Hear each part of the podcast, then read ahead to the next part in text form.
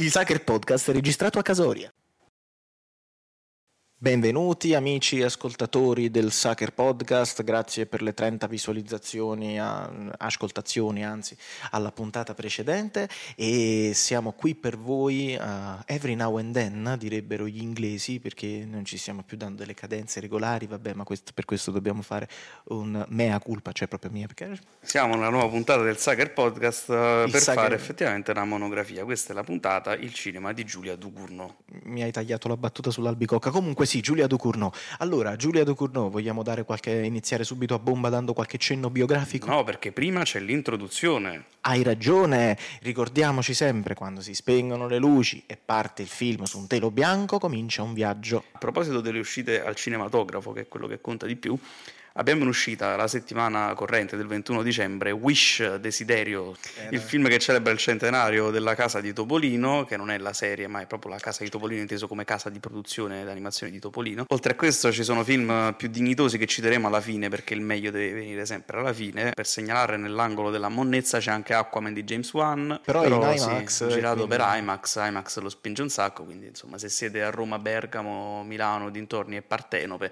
a Fragola, eh sì, andatela a vedere che ha riaperto, grande notizia, ha riaperto la sala IMAX di Afragola, quindi poi per l'angolo degli eventi, un altro evento nexo dopo Godzilla c'è Renaissance, il documentario di Beyoncé su Beyoncé e Dulcis in Fundo, un film interessante eh, di un maestro del cinema europeo, Foglia al vento, Falling Leaves, premiato a Cannes di Aki Kaurismäki che torna dopo sei anni. L'ultima nota al merito per un film che avevamo annunciato per l'uscita in sala un mesetto fa, che poi in realtà non è arrivato, Maestro di Bradley Cooper è uscito su Netflix, è un filmone a cattata villa anche questo. È disponibile poi su My Movies One, anche il film che Kaedu Cinema considera come il miglior film del 2023, un film di quattro ore complessive spezzato in due tranche, in due parti, che è Trenche Laquen, o Laquen, non so dove vada l'accento, di Laura Sitarella, argentina di origini chiare italiane, eh, insomma, che non vedo l'ora di vedere perché insomma, ci si fida sempre di du Cinema. Allora, Vabbè, finita la parte introduttiva, la cappella introduttiva, ci accingiamo a parlare di Giulia Ducurno. Di questa dea di questa dea, una dea che ha appena compiuto 40 anni lo scorso novembre, la dea in questione ha all'attivo nella sua filmografia un corto junior, e due lungometraggi, Raw, un originale grave, serio, e, e, Titan che è un film che ha scosso l'universo, ha scosso Cannes, prima, seconda palma d'oro femminile della storia dopo quella di lezioni di piano di Jane Campion, poi all'attivo ha anche due episodi di una serie tv di M. Night Shyamalan per Apple TV Plus che è Servant, la seconda stagione, le prime due puntate se non erro, o la seconda e la terza insomma. E poi c'è anche un film televisivo co-diretto con un'altra regista di cui mi sfugge il nome che si chiama Marge It mangiare in inglese, sta, è disponibile su YouTube, solo che noi, abbiamo, noi qua parliamo dei film e dei corti per il cinema. Sì, parliamo di cose cinematografiche. Giulia Ducorno inoltre ha l'abbonamento in pratica al Festival di Cannes perché tutte le sue opere sono state accolte da Thierry Fremont e amici. I primi due, Junior, il corto e Rose, sono stati accolti alla settimana della critica, alla semaine della critique del Titan, suo primo film in concorso, nel concorso principale del Festival di Cannes per la giuria di Spike Lee, Titan che ha vinto la Palma d'Oro clamorosamente. Giulia Ducournau, che dire, io avrei preparato anche un titolo per la monografia. Prego. Coscienza evolutiva. Mi Coscienza corretto. inteso come consapevolezza dell'autrice rispetto alle meccaniche evolutive, diciamo perché di fatto queste tre pellicole che andiamo ad analizzare per me formano proprio una trilogia, cioè non solitaria ma anche parzialmente narrativa, ma poi arriverò alle mie teorie da, da complottista dei poveri, sono di fatto una trilogia sulla sessualità, sull'evoluzione attraverso le metamorfosi, non solo metamorfosi fisiche e fantastiche di fatto che trascendono il realismo, ma anche delle metamorfosi in ottica di evoluzione, di cambio pelle letteralmente, mm. che il cinema ha vissuto negli ultimi anni. Lei alla fine è esplosa con Raw. Eh, sì, è esplosa con Raw, però il suo cinema nasce nel 2011 ad arrivare ad oggi al 2021 con Titan, cioè lei i due lunghi li ha fatti praticamente nel pieno del Me Too. Sì, nel 2017 è successo lo scandalo di Weinstein, di Weinstein. e tutti gli altri cioè, che sono caduti poi a effetto domino. In realtà quindi abbiamo dieci anni di cinema segnati in realtà da una, da una proli- cioè, non tanto prolifici a livello di numeri, però molto prolifici a livello ovviamente di contenuti e qualità. Tra l'altro si può notare in realtà come, per me l'evoluzione della Turno, lo dico già da adesso, eh, si nota nel, nel fatto che man mano che si va avanti con i suoi film diventano di più ampio respiro, cioè nel senso si possono dare tante interpretazioni diverse che ti lasciano una discreta libertà di considerare, cioè perché ci sono vari aspetti che si possono tenere in considerazione per quanto riguarda analisi e teorie, soprattutto Titan, nel senso che è un, è un altro picchetto per, in questo percorso che chissà dove ci porterà. Però no, diciamo, a proposito di questa cosa delle libere interpretazioni, ti rispondo citando Leonard Bernstein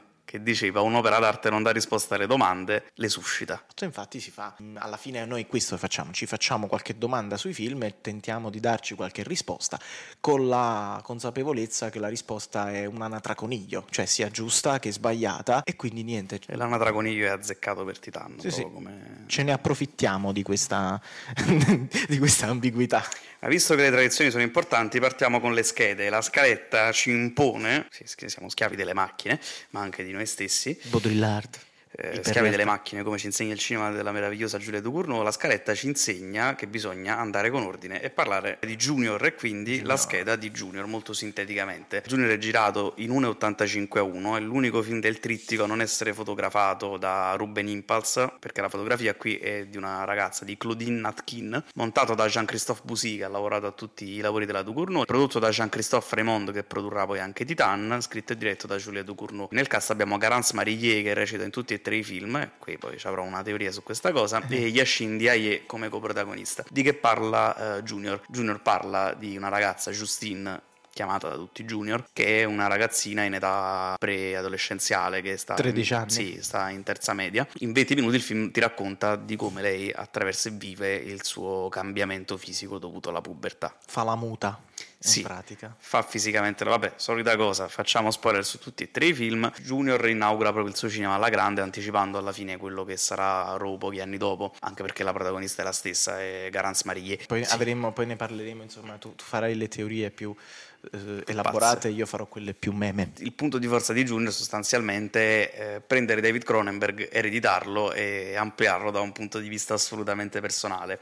Perché David Cronenberg? Perché Giulia Ducournau si inserisce di prepotenza e con la benedizione del maestro canadese, perché è un grande fan, nonché amico della Ducournau. Sì, sì, su Instagram girone, fanno sì, gli amiconi. Nel girone del body horror. Cronenberg, il papà del body horror, Giulia Ducournau è la, è la madrina ufficialmente del body horror per quanto mi riguarda dopo sto trittico diciamo la principessa, figlia del re. Eh sì, Insomma. la figlia del re proprio. Allora, però effettivamente di, di cosa parla, cioè diciamo come come anche i film successivi ci sono già tanti piccoli, tanti piccoli sottotesti, cioè tante piccole cose che, tanti piccoli dettagli che poi ti fanno la sostanza del film. Per esempio, può, è un film che può parlare, che parla di bullismo, magari, cioè di, come dire, di, di discriminazione. Sì, di discriminazione, di relazioni con, uh, con, gli altri, di bisogno di accettazione, che secondo me è un tema alla base proprio di, del tutti, suo cinema, esatto, sì. di tutti i film di, di Giulia Ducournau. Tra l'altro c'è anche un, come dire, una, una, una sottilissima, come dire, un, un, sottilissimo riferimento anche per esempio all'integrazione perché...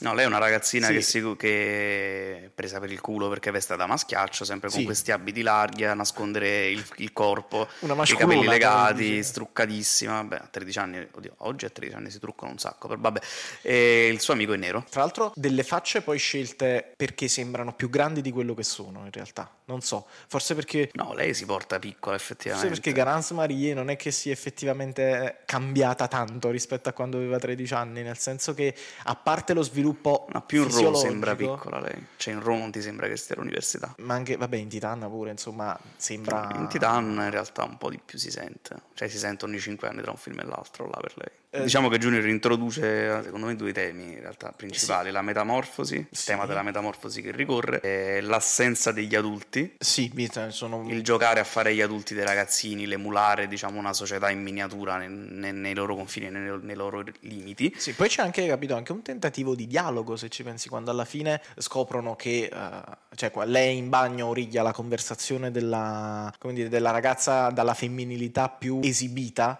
mm. perché anche lei sta face- scopre che anche lei sta facendo la muta, quello potrebbe essere un punto di contatto, ma siccome sono adolescenti rimangono ancora attaccati ai loro, ai loro principi che insomma determinano un, un'accettazione fallita, se ci pensi. No, diciamo quella è una cosa che in realtà poi è in comune col finale di, di Raw, in cui anche lì la rivelazione è il fatto che il cannibalismo non è qualcosa, qualcosa di endemico. no, non è, non è, qualcosa di proprio delle due sorelle, ma è una roba genetica di è fatto. un lato oscuro della famiglia con cui si deve convivere. Sì, è un lato oscuro della famiglia che vabbè, poi ci arriviamo a Raw, sì, in realtà esatto, tutto quello che rappresenta allegoricamente. Stiamo parlando sempre di Junior. Stiamo parlando sempre di Junior, per me Junior qua, a parte c'è un lavoro di prostetico incredibile per essere un corto fatto mm. con pochi spicci alla fine, perché tutti usati la, la nel... scena della metamorfosi in cui lei si spella completamente, tutta trasfigurata sulla schiena e tutto, è fatta di Cristo in terra, sinceramente. Sì, è molto credibile, anche se molto anche se come dire, personalmente penso che tutto quel liquido sia latte scaduto. Ecco, l'essenza di Junior è la sua semplicità, nel senso che uno si fa la domanda dove che cosa c'è alla base di questo film? È la messa in scena letterale di una trasformazione fisica che avviene in tutti. No, ma infatti tutti e tre i film, se te li, possono, te li posso riassumere come se fossero dei normali film che sono, cioè, posso tranquillamente privarteli della componente surreale e filano comunque a livello significativo. Cioè, Titan è un film su un papà che deve accettare la transessualità della, del figlio. Sì. Raw è un film su una ragazza che scopre la sessualità con paura e subisce un attacco di revenge porn. E Junior è un film su una ragazza che affronta un cambiamento fisico in un contesto tossico scolastico, insomma, di preadolescenti. Sì, cioè, sono tre film molto lineari sotto questo aspetto della forma che poi ne fa da sostanza, sceglie di voler essere grottesco, provocatorio sopra le righe e quant'altro. Mm, altro elemento, un'altra parola chiave che si identifica con il cinema di Giulia Ducournau è grottesco, deformazione eh, sì. proprio iperbolica, in questo caso surrealista, che però ha che lascia intendere degli argomenti che sono invece molto, molto comuni. La pubertà l'abbiamo affrontata tutti quanti, la scoperta della sessualità l'abbiamo affrontata tutti quanti, mentre Titan, l'accettazione di un figlio transgender, è vero che è un campo un po' più ristretto, però basta estenderlo un po' e rendersi conto che è proprio l'accettazione di... Sì, sicuramente meno universale, figli. diciamo. L'accettazione però. di un figlio in generale. Ovviamente il campo è sempre più circoscritto perché noi non siamo genitori, anche perché, come dire, siamo giovani però insomma l'accettazione alla base di ogni film di Giulia Ducournau che sia esterna che sia interna e quindi questo Junior come tratta questo tema? Facendo picchiare un ragazzo che dà una pacca sul culo alla sorella di, Giu- di Justine diciamo fa, questi, diciamo fa un discorso di questo tipo senza essere come dire senza, senza far scoppiare un bar come nel film della Cortellesi.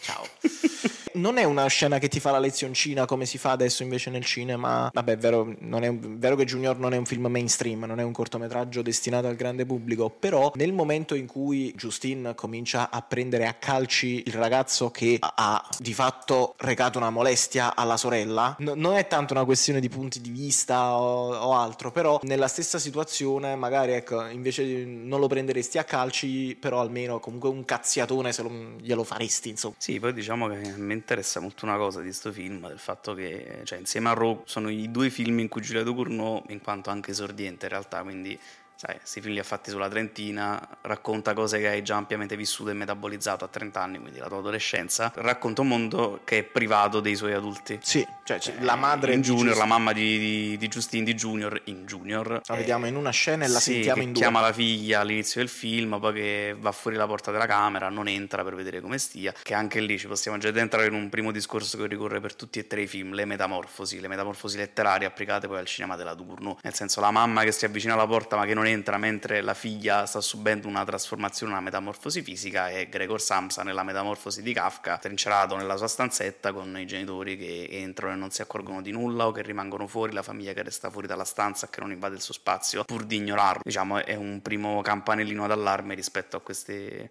ricerche letterarie che fa Giulio Ducournau che ha sempre dichiarato in realtà di, essere, di attingere molto del suo cinema nella mitologia greca, che è una cosa che secondo me c'è già in Junior perché al di là di Kafka per me la metamorfosi di Junior è un po' la metamorfosi di Narciso. Mm cioè la trasformazione in fiore. Poi vabbè, appunto... No, però, cioè, Narciso, la sua metamorfosi consiste in trasformarlo in un fiore, così come lei diventa un fiore dopo la metamorfosi, entra nel fiore degli anni, forse anche quello è il gioco di parole che sì, lei fa. Il fiore degli anni, un fiore di ragazza.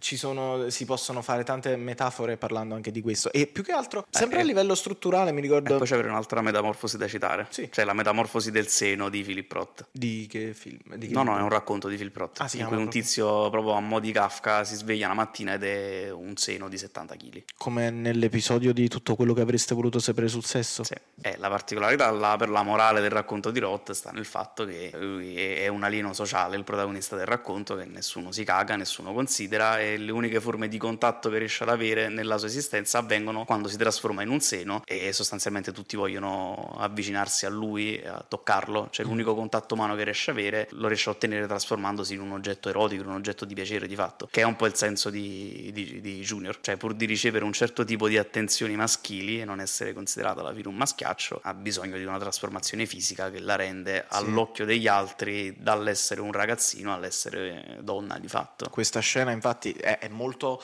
tra l'altro potente, molto efficace, anche, se, anche guardando il corto, cioè quando lei praticamente... Entra in classe. Sì, quando entra in classe e fa la muta, come ce la presenta Giulia Ducournau? Vediamo la sua soggettiva, cioè un'inquadratura che ci mostra quello che vede il sì, personaggio. Entrando dalla porta. Okay, vediamo lei che entra e viene scambiata per la sorella in realtà dal professore, altro, l'altro adulto presente nella storia, e poi nel momento in cui però vediamo un primo piano di Justine, ci rendiamo conto che non è, cioè, è, non è diversa rispetto, non è tanto diversa rispetto alla prima, rispetto a come la, l'abbiamo vista l'ultima volta. Al massimo sembra che si sia fatta un trattamento per il corpo, insomma. Sì, senso... la skincare ha tolto gli occhiali, ha tenuto sciolti i capelli. Ecco, e quindi a livello proprio di, sempre di linguaggio visivo, ha un significato nel momento in cui appunto, diciamo, c'è questa suspense che crea la regista mostrandoci, cioè facendo facendoci pensare ma questa che è successo ha cambiato completamente aspetto come dentro a strade perdute? È esattamente come prima solo che appunto è più femminile volendo usare proprio un termine un po' brutto però ha, scoperto, ha fatto una scoperta de, per quanto riguarda la propria femminilità e la sta ed è una materia che sta imparando a maneggiare se ci pensi. Però ovviamente all'inizio siccome è un coming of age. Vabbè poi da da qui in poi già iniziano le citazioni dirette a Cronenberg, le lettere d'amore a Cronenberg, perché cioè, Junior è la mosca. il modo in cui viene mostrata proprio esteticamente a livello di make-up la trasformazione del personaggio ricorda un po' la fase ibrida, diciamo, del personaggio di Jeff Goldblum quando è ancora a metà tra uomo e insetto. Nei film, cioè, diciamo, una, un altro elemento da cui Giulia Ducournau attinge a piene mani del cinema di Cronenberg è il dolore della trasformazione fisica, che in questo caso ci viene reso tramite eh, questi pruriti eh, costanti e intensi, eh, resi anche da questi particolari di mani che grattano sulla pelle, che grattano via la pelle, anche particolari sonori di queste, diciamo, di, questi, di queste unghie che si sfregano. È una cosa anche qui molto semplice a livello narrativo, cioè a livello proprio di intuizione però è una materia che insieme, cioè è una materia innanzitutto che, la, cioè, dire, che Giulia Ducournau riesce a padroneggiare con una certa diciamo con una certa maestria, cioè, sinceramente se l'avessi davanti, come dire, non avrei remore a chiamarla maestra. In realtà è proprio, ecco, se dovessimo un po' riassumere l'essenza del cinema di Giulia Ducournau, è vero che siamo ancora all'inizio, però tanti pezzi che messi insieme danno un risultato. Vabbè, sì, che è un modo di. Vabbè, diciamo che lei nasce come sceneggiatrice perché lei ha fatto il corso di sceneggiatura alla FEMI a Parigi, la scuola che adesso è di, cioè, l'Accademia d'Arte Cinematografica che adesso è diretta da Michel Azanavicius, il regista di Le Redoutable, di Artist, uh, One Cut of the Dead, il remake sì. e quant'altro. Eh, come l'hanno chiamato? Coupé l'hanno chiamato in francese. Tra l'altro, lei proprio parigina da doc. Sì, sì, parigina di retaggio borghese, genitori entrambi medici. E infatti facciamoci due domande: se nei film della Ducournau i genitori sono sempre medici medici, porca puttana. E I genitori naturali di Titan e soprattutto eh, in Raw le due sorelle studiano per uh, fare medici, per fare veter- le veterinarie. Veterinaria, ma è sempre medicina. In realtà c'è anche, um, mi piace anche pensare che il retaggio della formazione dei genitori, anche per quanto riguarda la... Cioè, lo, mi piace pensare che lo abbia portato anche nella sua rappresentazione così precisa delle malattie fisiche e delle trasformazioni. Sì, quello è altamente probabile e soprattutto poi i genitori, cioè, lei ha vissuto... No, visto un po' di interviste, lei ha vissuto nell'arte fin da ragazzina, cioè mm. l'hanno fatto mangiare cinema anche abbastanza importante eh, già fin dai primi anni dell'adolescenza, quindi lei è cresciuta in un ambiente stimolante, sì, ma anche un po' pretenzioso da un punto di vista artistico del crescimento culturale. Junior quindi si fa notare a Cannes? Tutti. Sì, a Cannes ha vinto il Petit Rail d'Or, che è un premio all'esordio per i cortometraggi della settimana della critica. Quindi insomma un'altra cartuccia nel suo fucile per quanto riguarda il prestigio, solo che invece di esordire subito lascia passare 5 anni per presentarsi a Cannes di nuovo nella settimana dei, della, critica. della, critica. ma questa volta con un lungometraggio. Con un lungo Raw, vabbè, non ha fatto immediatamente un lungo anche perché trovare fondi per, cioè, trovare fondi per fare il suo cinema, per fare un certo tipo di cinema è una roba complicata anche in un paese artisticamente più sicuramente stimolato e stimolante come può essere la Francia a livello che sicuramente è anche più industria di quanto non lo sia l'Italia proprio oggi cinematograficamente parlando, ma è complicato in assoluto trovare soldi per fare dei body horror, che è un genere che storicamente ha sempre incassato molto poco purtroppo. E infatti però... E infatti questo... la Turno ha sempre praticamente non è mai rientrata coi costi con gli incassi dei suoi due lungometraggi, sì. però Raw è un film che ha, che ha, conquistato a mani basse la critica e anche un po' di pubblico. In Italia è arrivato direct to video, le prime proiezioni sono arrivate nell'ottica di qualche rassegna, di qualche festival minore diciamo. In questo momento Italia, si trova su Netflix Raw eh, su Netflix Raw, però c'è anche un DVD, si, tro- si, trovano anche Blu-ray stranieri e il film ha vinto il premio Fipresci a Cannes quell'anno sì. lì. Quindi parlando di Raw, una cruda verità, sottotitolo meraviglioso italiano. Mamma mia, è stupendo. Parliamo un po' della scheda di Raw. Allora, parte un primo paradosso. Raw è il titolo internazionale che è molto più azzeccato del titolo originale, perché il titolo originale è Grave, che vuol dire serio. Il film è girato in un aspect ratio di 2,41, a differenza poi di, di Titan che è un 2,39, quindi leggermente più stretto. Le musiche sono di Jim Williams, che tornerà anche per Titan, e il montaggio è sempre di Jean-Christophe Bouzy, come per tutto il trittico, e la fotografia è qui di Ruben Impals, che noi, itali- noi italiani possiamo anche ricordare per l'ultimo film di Van Groningen, Le otto montagne, l'ha fatto lui, quella fotografia inscatolata in quattro terzi, paesaggistica. Il film è prodotto da Jean de Foret, Julie Gaillet, Nadia Turinchev, Jean-Yves Ruben e Cassandre Varnot, scritto e diretto da Giulia Ducournau. Nel cast troviamo, tanto per cambiare, Garance Marie, Ella, Ella Rumpf e Rabbanait Ufella che interpretano Justine, il nome fisso di, dei personaggi di Garance Marie nei film della Ducournau, sì. e la Raunf interpreta Alexa, la sorella, e Rabbana Itufella interpreta Adrienne. Questi tre nomi saranno i tre nomi principali anche di Titan. Titan sì, Quindi, sì. vabbè, poi ci arriviamo al è teorema dei nomi. insomma, che è sempre presente. Poi ci arriviamo al, al tema dei nomi. Allora. Di che parlerò? Per fortuna scrivo sempre delle sinossi, cosa che non avevo fatto in realtà per Junior, ma che qui ho fatto. Justine è una giovane studentessa strettamente vegetariana. Per non rimanere rimanere esclusa dalla cerchia dei nuovi amici, la ragazza va contro i suoi principi, assaggia per la prima volta la carne cruda, scoprendo la sua vera natura. Allora, la pellicola è ambientata per il 90% in, una, un, un campus, in un college, nel, nel reparto di veterinaria sostanzialmente. Sì. Gli studenti, che sono praticamente dei cultisti, degli squadristi, che vivono nell'anarchia, nell'assenza più totale di una sorta di legge, mettiamo così, istituzionale, accademica, di un controllo di qualsiasi forma. Siamo davanti appunto ad, una, ad un sistema da college movie americano, completamente degenerato però. Sì, sì, ma perché college movie americano non è una cosa casuale, perché se eh, Titan è Crash, questo film qui, Raw è Carrie di Brian De Palma, senza se e senza ma. Animal House versione horror. sì, Animal House che incontra Carrie, è quello il punto. Se in Carrie c'è la telecinesi, qui c'è il cannibalismo, perché è un film di cannibali. Giulia Ducournau eh, fa un discorso che mi piace molto su questo film, cioè, sostiene che il suo non sia un modo di creare scalpore e violenza grafica gratuita attorno appunto a questa malattia, a questa parafilia del cannibalismo, che è intrinseco rispetto alla sessualità anche in questo film qua. Lei descrive questo suo raccontare il cannibalismo come il, la, la, la, la, necessità, l'esigenza di mostrare qualcosa, una categoria umana, diciamo, una cerchia sociale che esiste, che è invisibile e che semplicemente ha la necessità di essere compresa da un punto di vista, verrebbe da dire psichiatrico se si fosse cinici, ma visto che siamo persone di cuore come lo è Giulia, eh, essere capite per la propria natura. Cosa c'è dietro quell'esigenza? Cioè il cannibalismo è una necessità di contatto molto forte, molto se lo interpretiamo da un punto di vista cinematografico e non della parafilia, perché anche Guadagnino nella sua opera meravigliosa sul cannibalismo Bonsendol, lì il cannibalismo è una metafora della necessità di contatto, della solitudine dei personaggi. In Eh, è la scoperta della propria sessualità. La scoperta della sessualità. Come avviene Justine, beh, diciamo, il trittico principale sono Giustina Alexia, la sorella, di tre anni più grande, che sta... Già veterana del college. È già veterana del college, fa parte dei vecchi, degli anziani del college, e Adrienne, che è un ragazzo inizialmente eh, soltanto omosessuale,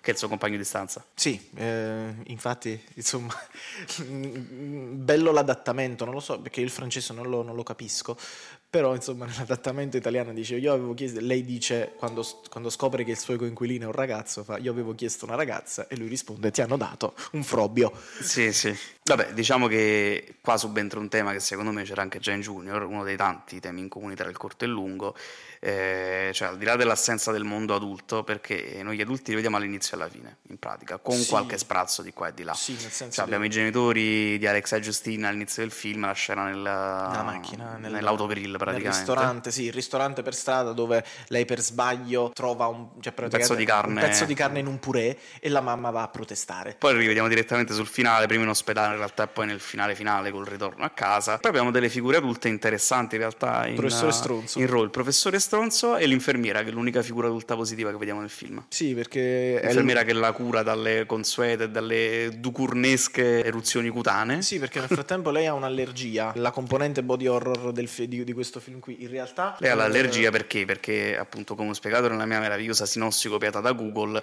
viene costretta ad assaggiare un organo interno crudo insieme a un cicchetto di non so che tipo di, di ammoniaca improbabile come rito di iniziazione nella confraternita del college. Qui c'è il discorso sullo squadrismo perché cioè, sono dei pazzi malati di merda gli studenti di questo college dove non esiste una security, il corpo docenti è quello che è. Questi ragazzi vivono nell'anarchia perché come in ogni college ovviamente c'è tutta un'ala dedicata alle stanze, alle camere degli studenti e organizzano praticamente una cult, una setta. Sì, diventa terra di nessuno. Diciamo che uno potrebbe anche vederle come le case, i club, come le confraternite di un film come Animal House, però appunto sono completamente fottute di cervello, nel senso che ecco, c'è anche l'interpretazione boomer di questo film. Eh, questi giovani che hanno perso il senso e la misura. I giovani hanno perso il senso e la misura o molto più semplicemente... Dis- stanno sperimentando la libertà per la prima volta. Eh, stanno sperimentando la libertà in assenza di presenze istituzionali, soprattutto in assenza di adulti. È un po' come vedere una versione distorta e violenta dell'isola che non c'è di Peter Pan, dei sì. bambini... Dei bambini... Dei bimbi sperduti. Dei bimbi sperduti di Peter Pan, no? Anche perché se poi le figure adulte sono come il professore Stronzo che testualmente in una, in una delle sue due scene dice preferisco abbassare, alzare, abbassare abbassare la media a te che sei brava piuttosto che a uno studente che ha difficoltà. No, diciamo che nei primi due film gli adulti giocano, cioè gli adulti fanno i bambini, i bambini fanno gli adulti. Nel senso che la madre di Junior in Junior sembra un po' un bambino che ha paura di entrare in camera dei genitori la notte, qui l'adulto il professore fa questa bambinata no, dell'alzare e abbassare i voti, mentre gli adulti sono in realtà i ragazzi. Cioè i ragazzi giocano a fare gli adulti nell'ottica dell'amministrare una società in miniatura che è la loro ala di campus in cui stabiliscono di fatto delle regole, delle gerarchie. No, I i cadetti non possono alzare lo sguardo e guardare negli devono, occhi sì, i devono, veterani. Devono guardare per terra, c'è una settimana di iniziazione e poi possono venire considerati effettivamente degli esseri umani. poi anche qui ci sono legami familiari, ci si può vedere anche un film, fa, un, film fa, dire, un film, sui legami familiari, perché comunque è anche la storia di due sorelle. Sì. C'è Justine che appunto ritrova un po' questo, il rapporto con questa sorella che vive ormai stabilmente vive all'università, college, sì. Sì, che ha abbandonato le scelte, diciamo, di fatto imposte dalla famiglia. La famiglia vive in un vegetarianismo che camuffa un cannibalismo. Sì, questo però lo scopriamo dopo. Nel senso... Questi sono i meravigliosi paradossi della Tucurno. Esattamente. Cioè, i cannibali vegetariani è una roba clamorosa. Sì, che poi se ci pensi è come se fosse, allo stesso tempo puoi cambiare le parole, dire magari una famiglia di, di erotomani che ha bandito il sesso. Anche sì, perché insomma c'è questo, rapporto, uh, c'è questo rapporto sempre molto carnale con la carne. In questo caso, uh, è, vabbè, in questo caso è proprio profondo, cioè ti prende da dentro. Tra l'altro, però diciamo questa, questa natura natura comporta anche una specie di. viene anche controbilanciata. Cioè, queste, è sempre un film sull'adolescenza, se ci pensi, Row, perché la protagonista è, è sempre. Sì, sì, è un film sull'adolescenza. Lei è molto bambina esteticamente, sì. cioè ti sembra sempre. Cioè, Ducournau ha praticamente traslato, ha traslato il personaggio di Junior in un contesto diverso, facendola cambiare poco fisicamente. Garance Marie esteticamente non si sente troppo il passo della sua crescita tra Junior e, e Row, a differenza in realtà con Titando che è un po' più adulta. Cioè, lei trasla il personaggio per come l'abbiamo lasciato nel corto, lo trasla trasla nel suo primo lungometraggio. Per questo per me è proprio la trilogia della sessualità, questa qua. Cioè nel primo film Garance Marie slash Justine diventa da bambina a oggetto di attrazione, neanche di desiderio. Nel secondo film Raw diventa proprio l'oggetto fatto e finito del desiderio con una parentesi lugubre sul revenge porn. Perché insomma nel momento in cui le due sorelle, cioè, cioè il colpo di scena della sceneggiatura queste qua scoprono di essere attratte dalla carne cruda, quindi sono cannibali. Dalla carne cruda umana, perché No, prima carne cruda perché lei mangia tipo il salmone sì. dal congelatore perché ha bisogno di roba cruda, da qui il titolo raw. Pollo, vabbè, eh, no, mi pare il salmone. E successivamente poi si approcciano a mangiare carne cruda, si mangiano anche tra loro, sì, sì, lei... il mignolo, sì, i la... graffi in faccia. Quella scena è... Ass... La, la, no, la scena, è la scena del è medio, però sì, siamo là. Cioè, il ah, già, il medio. Il momento in cui, diciamo, lei scopre effettivamente di, di, di essere attratta dalla carne umana è, penso, una delle scene più potenti, del, cioè, ma proprio anche a livello di coinvolgimento emotivo, diciamo, del cinema del passato decennio, perché appunto... A me terrorizzò la prima volta. Sì, più che terrorizzare, a me, a me, ha messo ansia perché pensavo, eh, ma questa poi si sveglia, la scopre, e infatti succede, e tu fa, ah, ah. Eh sì, ti mette in quella situazione in cui sei consapevole che la cosa deve venire fuori mm. e quindi imbarazzo, proprio imbarazzo per il personaggio. Diciamo che eh, è l'evoluzione cinematografica di, questi, di, di un concetto così semplice, cioè perché poi alla fine ci stavo pensando, venendo qui, che molto spesso la gente si dimentica della complessità del racconto cinematografico, cioè che è, che è perché è una cosa che il cinema mainstream spesso si dimentica, nel senso che i film che fanno la lezioncina, i film che, come dire, non ti stimolano, non, non sfruttano appieno le potenzialità del mezzo ed è anche un peccato in realtà che i film così, che, che le sfruttano appieno, vengano considerati i film per intellettuali. No, qua ancora peggio viene considerato un film, cioè i suoi vengono considerati film provocatori ma che non raccontano un cazzo, pensate un po' in che mondo di idiozia viviamo. Pensa che io non, non mi sono sentito provocato in niente, però appunto come dicevo le trasformazioni fisiche, queste scoperte sono appunto controbilanciate da, da, da, proble- da problemi fisici, cioè in questo caso è un'allergia che poi io non mi sono, io non conosco le, le conseguenze fisiche di chi pratica cannibalismo, però c'è una teoria che vuole che per esempio il Parkinson derivi dalla una malattia di questo tipo derivi dall'essere non so quali siano le conseguenze fisiche del cannibalismo, insomma. Diventare Timothy Chalamet. Quindi per certi versi questa specie di allergia può essere vista come una specie, cioè come una reazione ad una, diciamo, a questa scoperta, però i pruriti spesso li, li ho visti anche come dei sinonimi di irrequietezza, anche dalle parti nostre, dalle partenopi nostre si dice che se ti prudono le mani vuol dire che devi dare i paccheri, eh, sì. che eri schiaffo, cioè però ecco, estendendo il senso, avere dei pruriti vuol dire uh, avere smania di fare cose, insomma, quale età non è più, cioè, quale momento della vita è così in fermento se non l'adolescenza, perché poi alla fine riducendo tutto ad una struttura narrativa, diciamo, a, a, ad uno schema, alla fine quello che vediamo nei film di Giulia Ducournau, sia in questo, sia nel precedente, sia nel successivo, è un un arco di trasformazione del personaggio messo in scena. È una trasformazione del per- perché le sceneggiature, tutti i film parlano di cambiamenti che avvengono in un determinato personaggio. Giulia Ducournau ce lo mostra. Non è l'unica, non è la prima, non sarà l'ultima. Nessuno è mai il primo a fare Ecco nulla. appunto, solo che lo fa rinnova- cioè, dando un discorso,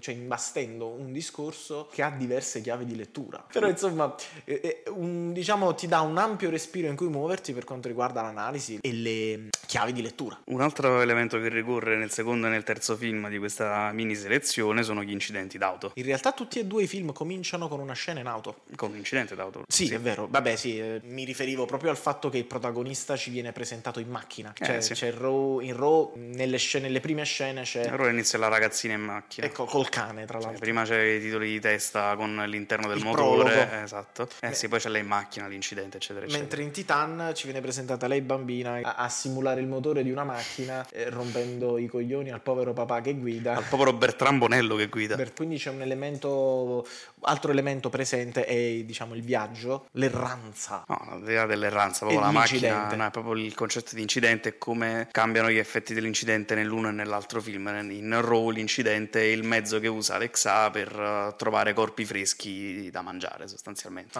Prima della terza parte del film c'è lei che causa un incidente in mezzo alla strada, si fa buttare sotto una macchina, sostanzialmente per poter uh, sgozzare e mangiare i due superstiti dell'incidente e potersi nutrire. Cosa che dà senso al, al prologo ah, del film, perché eh, noi sì. quello vediamo. E infatti, diciamo, si potrebbe fare un discorso sulla sulla valenza dell'automobile nei film di Giulia Ducournau. E ce l'ho pronto per dopo, ce l'ho pronto per dopo, bisogna, bisogna arrivati tanto per chiudere le cose, i cerchi. Sì, diciamo. Vabbè, un'altra cosa importante di, di Raw è il rapporto che c'è con questo benedetto Adrien, sì. il compagno di stanza omosessuale di Justine. E il discorso è questo, lui è di fatto quello che porta Justine a scoprire il lato erotico della propria persona. Diciamo, perché eh, è, la prima volta, è la prima volta di Justine con sì. Adrien, lo dice all'infermiera, l'unico adulto positivo del film film, insieme al padre, se ci pensi, che pure il papà di Giustino non è un personaggio mm. estremamente negativo. Il padre c'ha la mutanda in testa, quello è il fatto. Eh, però comunque almeno la figlia la tratta in maniera, cioè, cioè ha un rapporto di complicità con la figlia. Eh, rapporto di complicità con la moglie, più che altro. O comunque lui fa lo sbirro buono. Eh, quindi... però là c'è anche un altro tipo di discorso, quindi... nel senso che il padre rappresenta un tipo di perversione più vicino al masochismo, perché mostra appunto queste cicatrici, segni di morsi, tagli, graffi sul corpo, Vabbè, appunto, provocati dalla mamma. Però si sono trovati. Eh sì, diciamo pensi. che rappresentano, cioè che la diversità sessuale non sta soltanto nel cannibalismo, che è una metafora della sessualità, ma sta anche nella normalità, tra virgolette. Lei nel finale ti mette sullo stesso piano il modo di concepire la sessualità delle figlie e della moglie che appunto soffrono di questa parafilia, con invece il suo masochismo di fatto, che almeno io così la interpreto. Sì, mettendo in scena, eh, sì, anche dei... Cioè non sta solo nell'orrore, nell'orrore di genere, quindi nella componente più da horror, quello che viene considerato come socialmente inaccettabile sotto le coperte, quindi nel cannibalismo, ma anche in qualcosa che non è legato a una violenza grafica, no? cinematografica. Sì, è, ehm, è la, la, messa in scena di un rapporto di forza, eh, sì. in fin dei conti, cioè nel senso, dietro ogni grande uomo c'è una grande donna, in questo caso è dentro un grande uomo.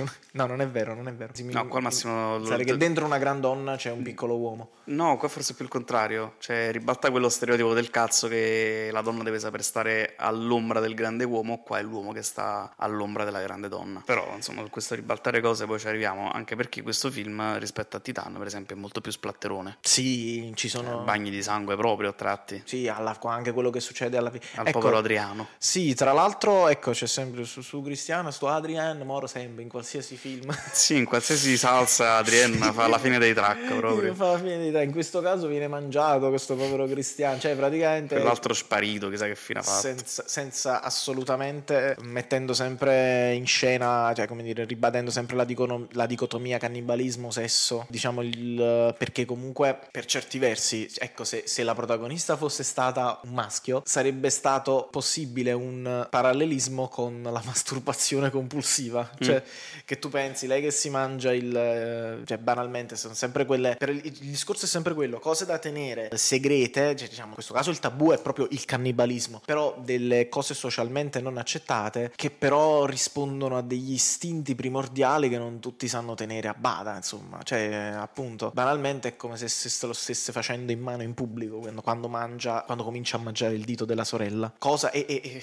e, poi in realtà quando ci sono, quando c'è la scena dove si prendono ammazzate tra sorelle, potrebbe cioè potrebbero, dici, si potrebbero prendere ammazzate così come potrebbero spogliarsi e cominciare a fare all'amore davanti a tutti, insomma. Sì, poi c'è appunto... Ma in realtà questo imbarazzo del rendere di dominio pubblico la propria sensualità torna anche in Titan. Torna in Titan. Con la scena fine, della lap dance. Sì, sì, sì, sì, sì, la lap dance, ma è, anche in Junior, cioè quando lei entra in classe per la prima volta da, dopo aver fatto la muta. Sì, come se si presentasse nuda di fatto agli occhi di tutti gli altri. Diverso. Perché questi ragazzini iniziano a vederla appunto come qualcosa di appetibile. Sì, sì iniziano veramente, fanno, la, vendo, la, vedono non solo più come, anzi, molte volte non più come una persona, ma solamente come un oggetto sessuale. No, infatti per quello ti ho detto... Diciamo, il, si espongono effettivamente al piacere dello sguardo. E beh, poi un altro passaggio fondamentale di, di Rose sta nel fatto che nel momento in cui Justine scopre questa necessità di nutrirsi con carne umana, non riesce a controllarsi, che appunto anche là. Se ribaltassi al maschile sarebbe appunto una febbre da masturbazione ossessiva compulsiva. Sì. Lei non riesce proprio a controllare l'animale che ha dentro. Anche perché poi il... appunto che ha uno svenimento proprio a un certo punto durante un party, un il, rave. Sì, il sistema narrativo, diciamo,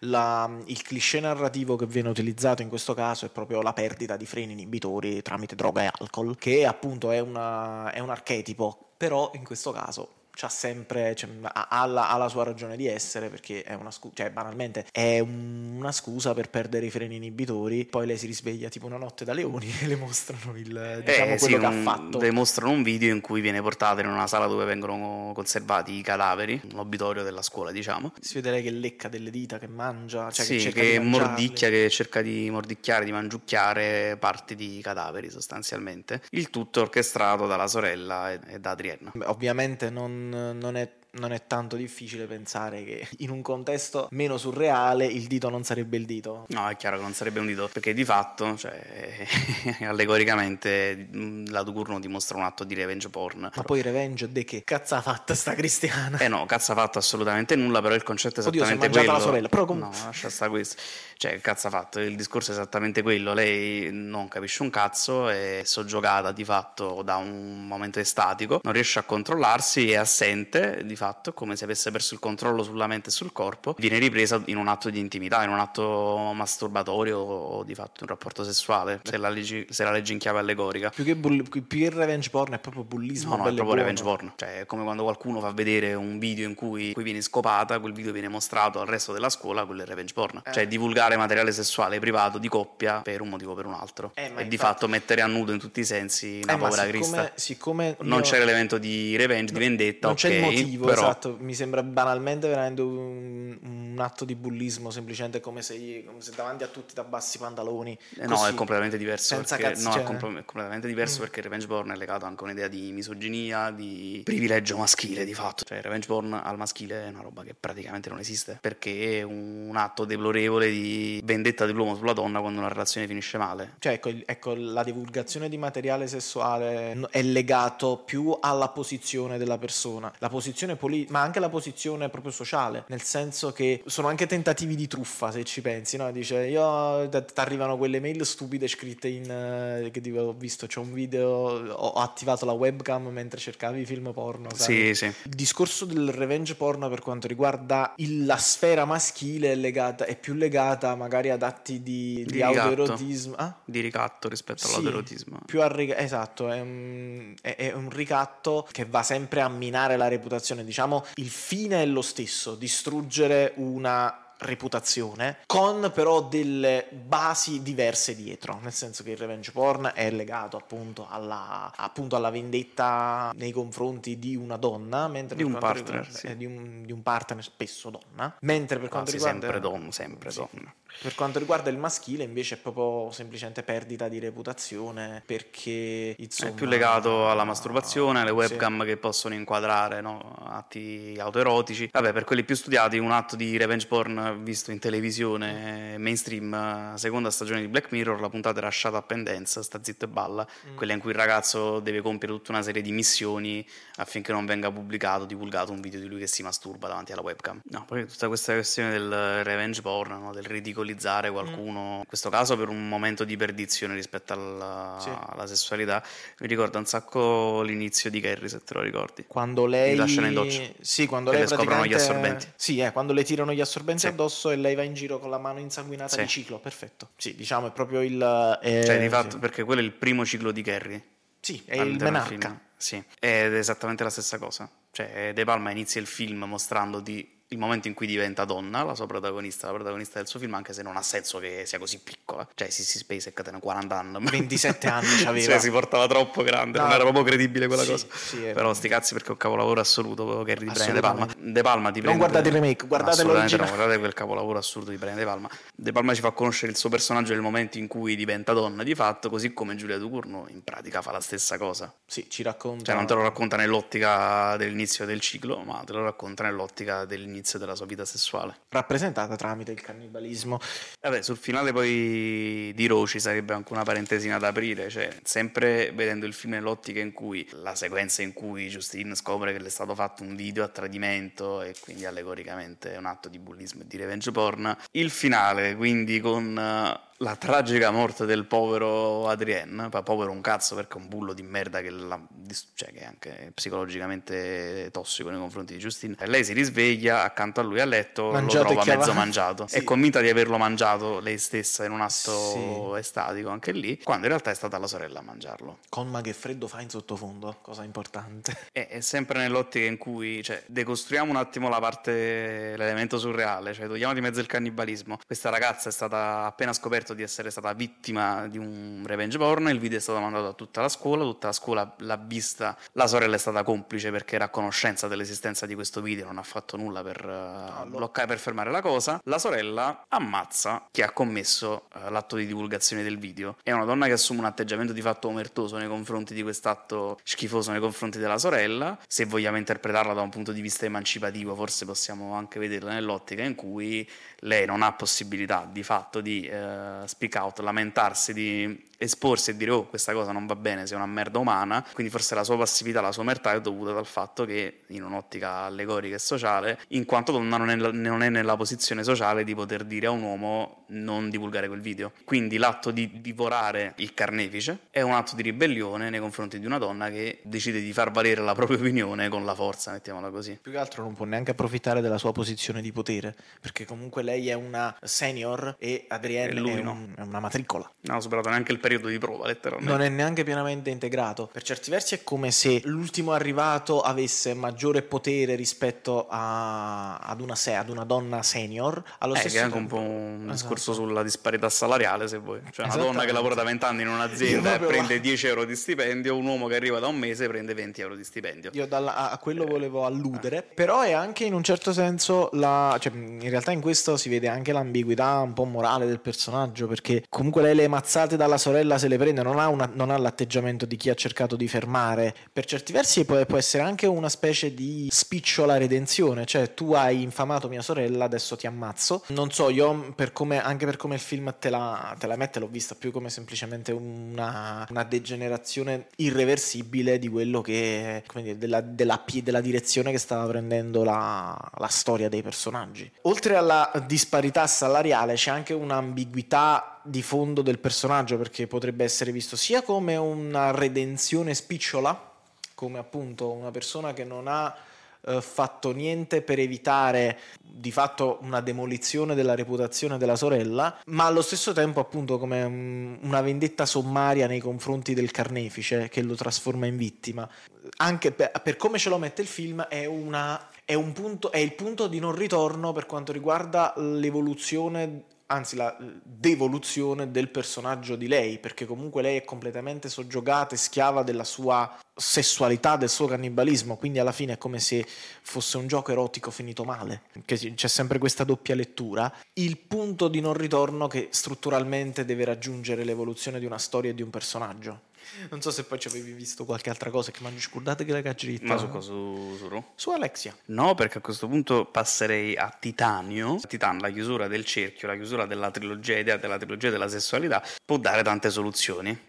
Cioè è il mezzo attraverso il quale possiamo arrivare a delle conclusioni. Non so se è una vera e propria chiusura, però diciamo Secondo che... me sì, mo ci arriviamo. È, è una linea retta la prima, la prima fase del cinema della Ducurno. Titan. Titolo originale Titan, aspect ratio 2.39 a 1. Troupe praticamente molto simile a quella di, di Role. Musiche sono di Jim Williams, la fotografia è di Ruben Impulse, il montaggio è di Jean-Christophe Bouzy, la scenografia è di Laurie Colson e Lise Peault, eh, i costumi sono di Anne-Sophie Gledhill, il trucco è opera di Flor Messon e Antoine Mancini, film è prodotto da Jean-Christophe Raymond, scritto e diretto da Giulia Ducournau. Allora, casta Catrussell esordiente, Vincent Lindon, un emblema di un certo tipo di cinema d'autore francese Stéphane presente, sì, il protagonista della trilogia marxista di Stéphane Brisé, e Garance Marillier, solita, oltre a un inedito Bertrand Bonello nei panni del papà della protagonista. La protagonista ovviamente si chiama Alexia perché si scoccia di scegliere nomi diversi a Giulia Ducournau, ma no. forse perché vuole suggerirci che c'è un filo rosso sempre che, che lega i suoi lavori. Sì, perché Alexia è sempre un personaggio eh, negativo di base, cioè una persona che non riesce a tenere a freno gli istinti e in questo caso gli istinti che non riesce a tenere a freno sono quelli omicidi. Perché la trama è la seguente. Carina sta sinossi copiato senza leggere, sai?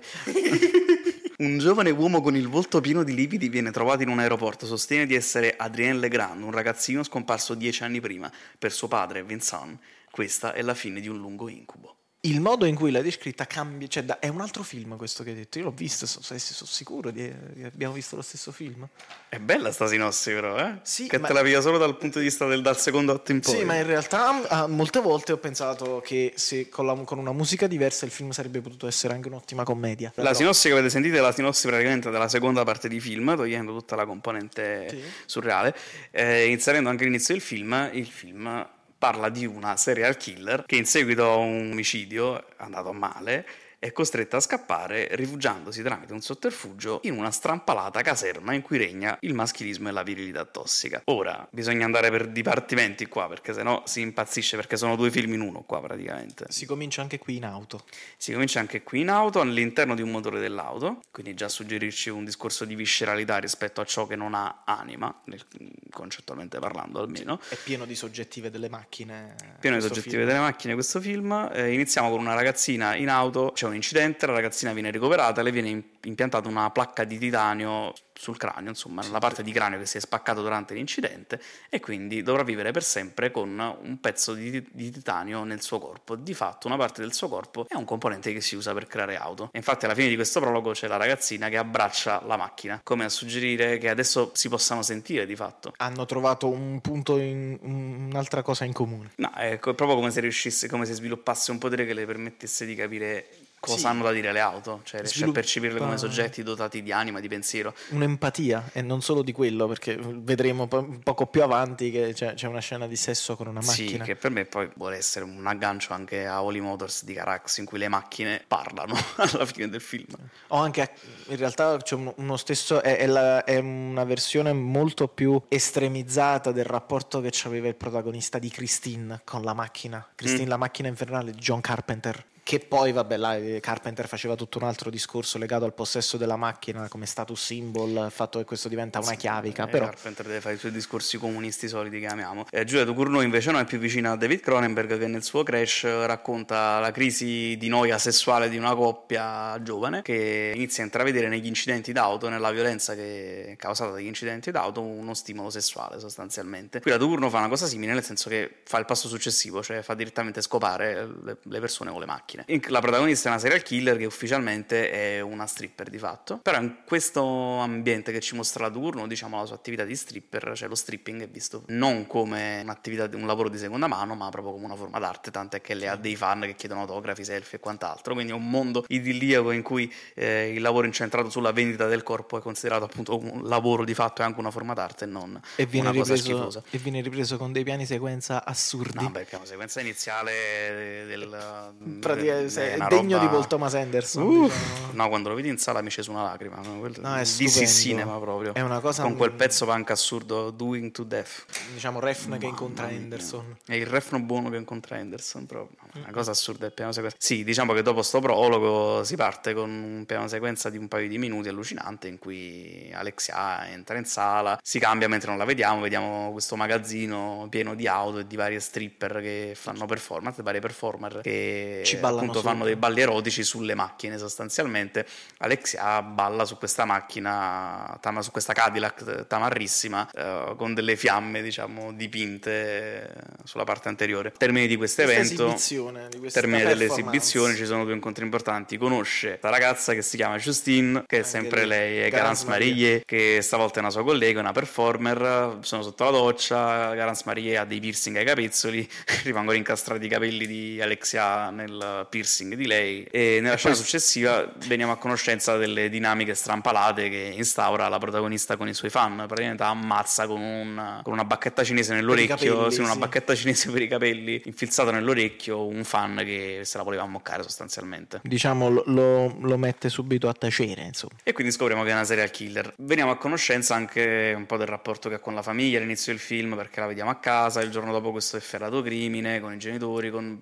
Non parla. Sì, non parla. I genitori sono muti. La mamma sta davanti alla televisione, in televisione c'è un dettaglio seminale, vediamo, vedo il film da un mese, però me lo ricordo alla perfezione, madonna che meraviglia. Il papà eh, è indifferente. Il papà è indifferente, la, la mamma è davanti al televisore, in televisione ci sono, appunto, scorrono immagini di ragazzini sperduti con le immagini in digitale delle ricostruzioni in intelligenza artificiale di come dovrebbero essere invecchiati. Le vede, questa, diciamo, queste ricostruzioni le vedremo anche in seguito. Sì, sì, sì, sì, alla fine del primo atto. Il papà è assente. Cioè, il papà eh, però ci prova, nel senso che è l'unico che effettivamente la considera, non sa come parlarle, perché in questo caso è proprio muto, un elemento, cioè un elemento delle famiglie, secondo Giulia Turno, è il fatto che una persona è completamente assente e l'altra cerca in qualche modo, senza successo, di andare incontro o comunque di creare un dialogo con la figlia. No, soprattutto Alexia è adulta di fatto in questo film qua, a differenza degli altri due film della Tucurno in cui si parla di preadolescenza e adolescenza, qui si parla di età adulta e di definire la propria identità. Ma il punto è che qui Alexia come nome e come personaggio passa dall'essere autrice a una che subisce perché il discorso degli elementi che ricorrono. In uh, Raw Alexia, Alexia sorella, non protagonista, causa l'incidente per uh, mangiare i due tizi che vanno a sbattere contro un palo, contro un albero sì. fuori la carreggiata. In Titan Alexia subisce l'incidente, la bambina sì. che subisce, subisce sì. l'incidente d'auto che la porta poi a diventare una di loro e creare un rapporto, instaurare un rapporto simbiotico con le auto. No, diciamo forse il silenzio del papà in realtà forse è dovuto anche a un tipo di discorso, cioè il papà è quello che è presente in auto quando lei subisce da bambina l'incidente, quindi un senso di colpa che si tramuta poi 15-20 anni dopo, non so bene quando, mm. in una sorta di mutismo, di assenteismo nei confronti della figlia per reprimere il senso di colpa che prova. Prima di conoscere i genitori di lei c'è la scena che ha fatto arrabbiare tutti i nanni moretti del mondo e che ha fatto arrabbiare tutti i pseudo cinefili chiusi di mente rispetto al voler essere estremi, grotteschi e parzialmente provocatori nei confronti di un certo tipo di pubblico perché c'è la scena in cui Alexa si scopa la macchina e la mette incinta e qui c'è un tema già interessante, no? Cioè c'è un rapporto carnale tra un'auto e un essere umano, cioè tra il titanio e la carne di fatto, se così vogliamo mettere. Sì, che poi in realtà è... Ti ricordi Crimes of the Future di David Cronenberg? Eh, sì. Là è la fusione tra uomo e plastica. Eh, praticamente sì. Alexia si scopa una macchina, è incinta di una macchina, di una Cadillac, Nanni Moretti ha un infarto e si ritira da campo piangendo, mentre Bertrand Bonello controlla lo stomaco della figlia che ha dei dolori nella zona dell'addome. Bertrand Bonello, padre che anche lì è medico, siamo sempre lì.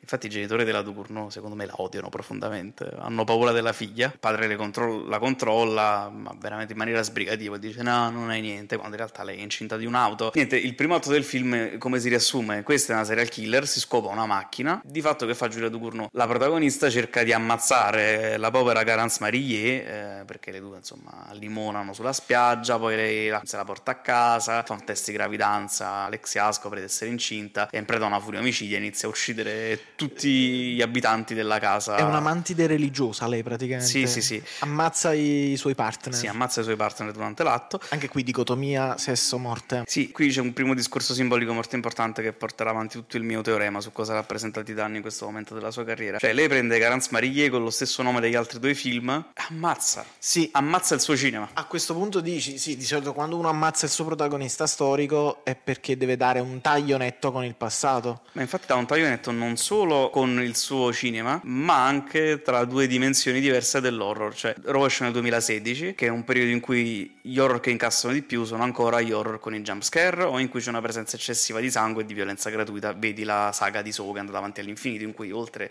alle torture creative demenziali, alla violenza gratuita, non c'è assolutamente un cazzo di contenutistico. Perché stavo pensando, l'anno prima era uscito Babadook, l'anno prima di Raw. Però... Eh sì, però cioè, è proprio un tipo di roba diversa che c'ha roba in comune con la Ducurno, perché Babadook è un film allegorico. Cioè, Babadook non parla di un mostro, parla di una famiglia che non funziona, di una sì. mamma e di un figlio che non funzionano insieme. Così come questo film parla di un papà e di un figlio che devono imparare a capirsi vicendevolmente, di un papà che deve accettare la, diversi- la diversità di genere della figlia che si sente in un corpo sbagliato. Lei fa un film di fatto che a livello di quantitativo di sangue e di violenza è vicino a quel tipo di corrente lì. Ma Quella componente ce l'ha, però ha una sua dignità autoriale ovviamente. Si porta dietro tanti. In questo Titan lei fa tutt'altro, cioè lei inizia con la protagonista che è una serial killer, che ha questa dipendenza dalla violenza gratuita. Alexia è una spettatrice di film horror degli anni 2010, è ossessionata dalla violenza gratuita fine a se stessa per il puro gusto di ammazzare, di uccidere, di vedere corpi che si contorcono, che subiscono crisi epilettiche, no perché muoiono tutti allo stesso sì, modo questi qua con le convulsioni. Sì, sbavando. Sì, però insomma lei è proprio la spettatrice di quel tipo di cinema e rappresenta quel tipo di cinema e ammazza ammazza, cioè la Ducurno fa ammazzare letteralmente la protagonista di Raw, quindi ammazza quel suo certo tipo di cinema più vicino al sangue e più, diciamo, meno improntato su, su un tipo di narrativa più vicino all'allegoria basica. Sì. Quello anche il discorso che lei fa. La serial killer muore per far spazio a cosa? A una ragazza normale che ha bisogno di essere accettata per quello che è. Cioè, e quindi di fatto il passaggio da Raw a Titan rappresenta anche un passaggio di stato da un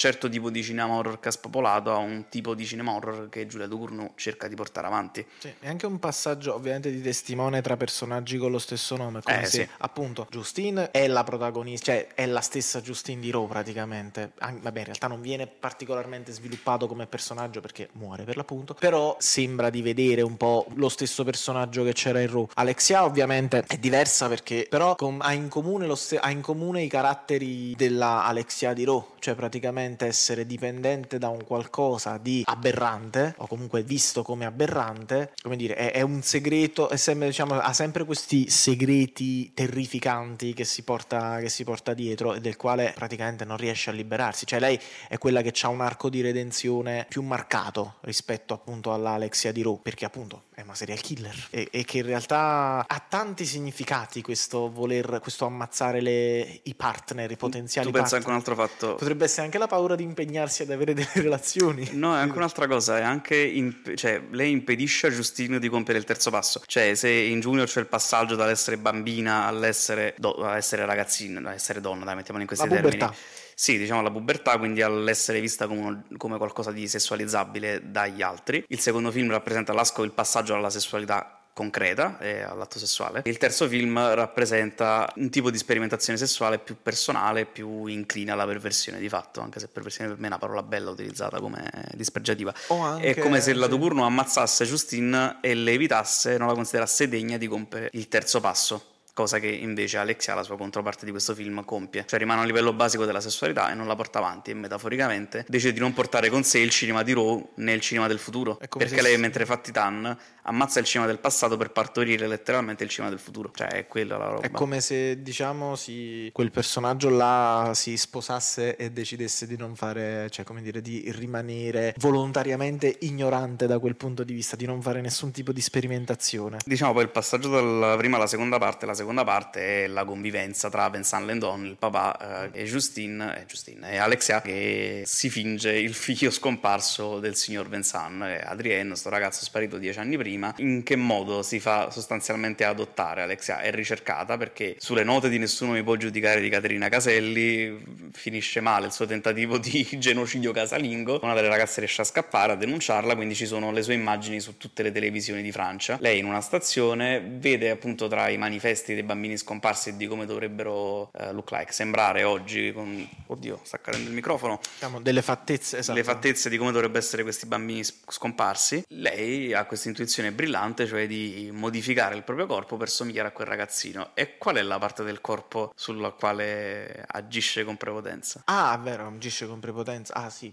Sì, perché si spacca il naso Sì, contro il lavandino. Si scassa il naso e fa, fa malissimo da vedere. perché il bambino cosa. ha il naso del papà, cioè un nasone enorme. Una sappatata, Sì, diciamo. Un naso degno di Leonard Bernstein, eh, tanto criticato Da Paul. Cooper, da, da Paul Schrader. E qui c'è la cosa che mi ha fatto dire, cazzo, Pinocchio. sono un, no, sono un coglione a non averci pensato in due anni che conosco questo film. Se in Junior si poteva fare un discorso sulla metamorfosi di Kafka, in questo film qua la metamorfosi è un'altra. Beh, prima abbiamo fatto pure il discorso sul seno di, di Phil Prot. Qui in realtà c'è un'altra metamorfosi letteraria, cioè il naso di Gogol, il racconto del naso di Gogol. Perché nel naso di Gogol c'è un politico che perde il naso mentre è dal barbiere e il barbiere va in giro utilizzando il naso del politico per fingersi il politico e approfittare dei benefici che comporta l'essere un- una figura istituzionale. E ti sembra un caso che la parte del proprio corpo che la protagonista di, di Titan modifica per assumere le sembianze e i privilegi di una persona sia proprio il naso? Beh. Cioè è esattamente lo stesso principio, cioè è la stessa storia il, proprio. Il cioè- naso, il naso come, come espressione di sé. e quindi entrando nella seconda parte di Titan si entra anche in vari discorsi che chiudono una sorta di cerchio ideale andando avanti. Lei intanto è sempre incinta ovviamente. Fin dall'inizio è chiaro che il papà che Vincent finga di voler vedere quello che non c'è.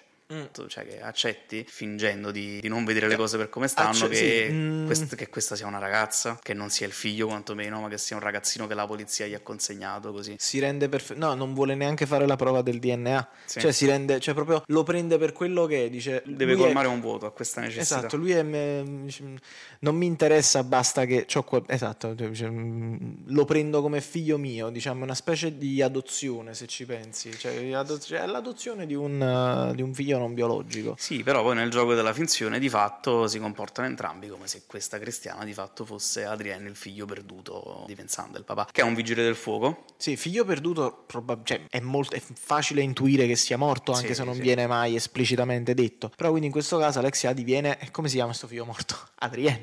Ecco, tra l'altro fa sempre una brutta fine Adrienne. Sì, Adrienne fanno sempre brutte fine nei film della turno. Il discorso sui nomi si può pure chiudere. No, nel senso, come ho detto prima, già Alexiano e Ro causa l'incidente. In Titan l'incidente costantemente lo subisce. Nel terzo film Justine schiatta e non accede quindi al terzo sì. step della crescita sessuale, della fine della trilogia, non arriva a vedere la fine della trilogia il compimento del nuovo cinema che nasce. E noi non vedremo più forse Garance Marie nei film di Giulia Ducournau? Questo chi può dirlo? Io spero di sì, comunque. Il cioè, spero che la, che la, si veda, non che non... Il Raw, il percorso di Adrienne si chiude da vittima, anche se prima è stato carnefice con la roba del, del video, del revenge Carne- porn. Esatto, un carnefice ridotto a vittima senza nessun in tipo Titan, di coscienza. In Titan Adrienne è la via di fuga. È sì. la via di fuga per lei dalle sue responsabilità, insomma, con la legge per aver ucciso delle persone, e per il papà come via di fuga dal dolore sì. e dall'assenza, dal vuoto, dalla mancanza di una famiglia. Sì, anche perché poi in realtà il fatto che eh, eh sia una serial killer alexiano viene proprio più... Non ne viene, esatto, non viene più fatta menzione, quindi è veramente... Molti l'hanno vista come un errore questa cosa, questa potrebbe essere interpretata come un errore, quindi ad una prima lettura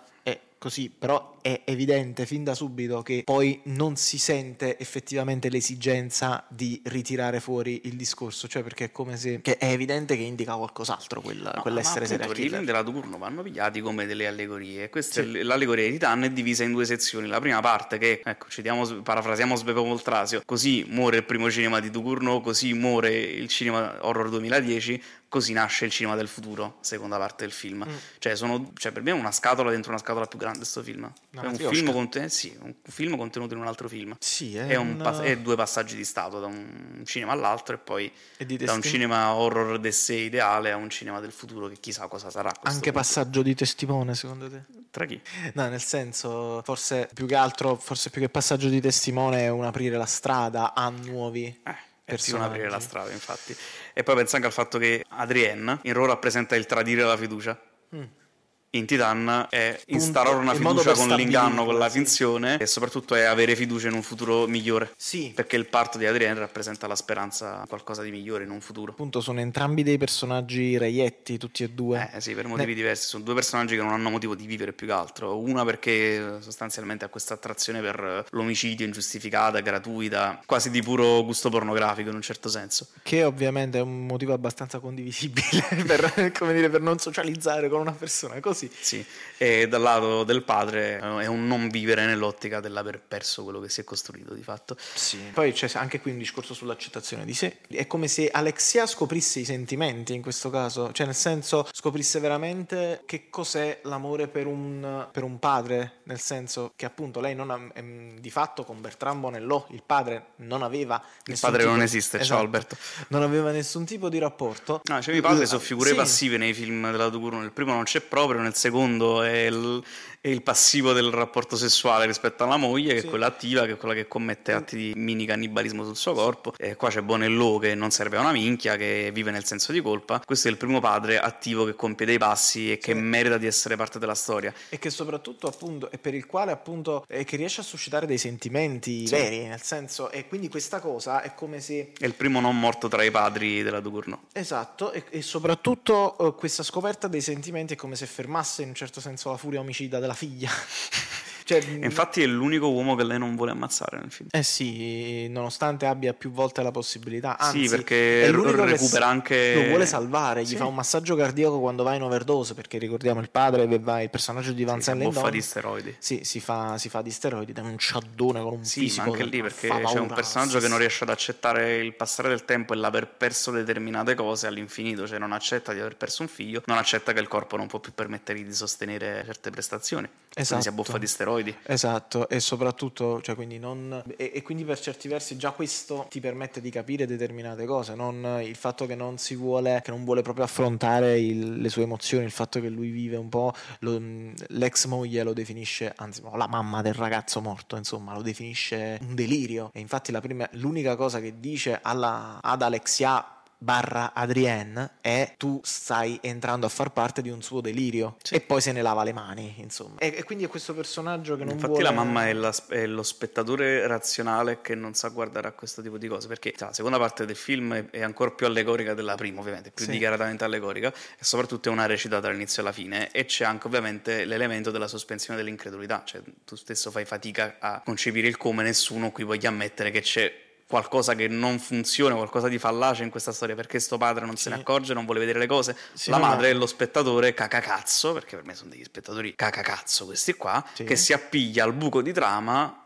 senza voler vedere per demolire il film per demolire il film per non volerne anche, sai ascoltare l'animo di fatto sì, anche se in realtà mh, vabbè. cioè lei letteralmente dice eh non ha senso il fatto che questo, questo, è un delirio questa cosa non ha senso di esistere mm. me ne lavo le mani e non cerco di prendere la positività che può rappresentare il reintrodurre un bambino di fatto un mm. figlio mm. all'interno della mia vita di madre per cui nel consigliare questo film a chiun, chiunque non l'abbia ancora visto a parte il fatto di guardarlo anche più di una volta il consiglio che, che ci sentiamo di dare a un, a qualcuno che magari non sa come approcciarsi è non ti attaccare alla, cioè come dire, ai buchi di trama. Non vi attaccate ai buchi di trama e prendetelo per quello che è, cioè un film che al di là di tutto è un film sul nostro presente, sulla direzione che sta cercando di prendere, che stanno cercando di prendere le nuove generazioni. Anche perché se poi vi fate trasportare dal film, come è successo anche a me, non ve ne fotte proprio del buco di, tra- del buco di trama, Ma cioè nel senso no. io non l'ho mai percepito come un buco di trama finché non l'hai detto tu. E poi ho pensato, ok, sì, è un buco di trama. È vero, No, no, è, vol- è volutamente un buco di trama, eh. Cioè. E no, ti dice, ok, sì. Io non ci ho fatto, cioè non ci ho fatto assolutamente caso. Guardavo altro perché la regista, perché Giulia Ducournau mi,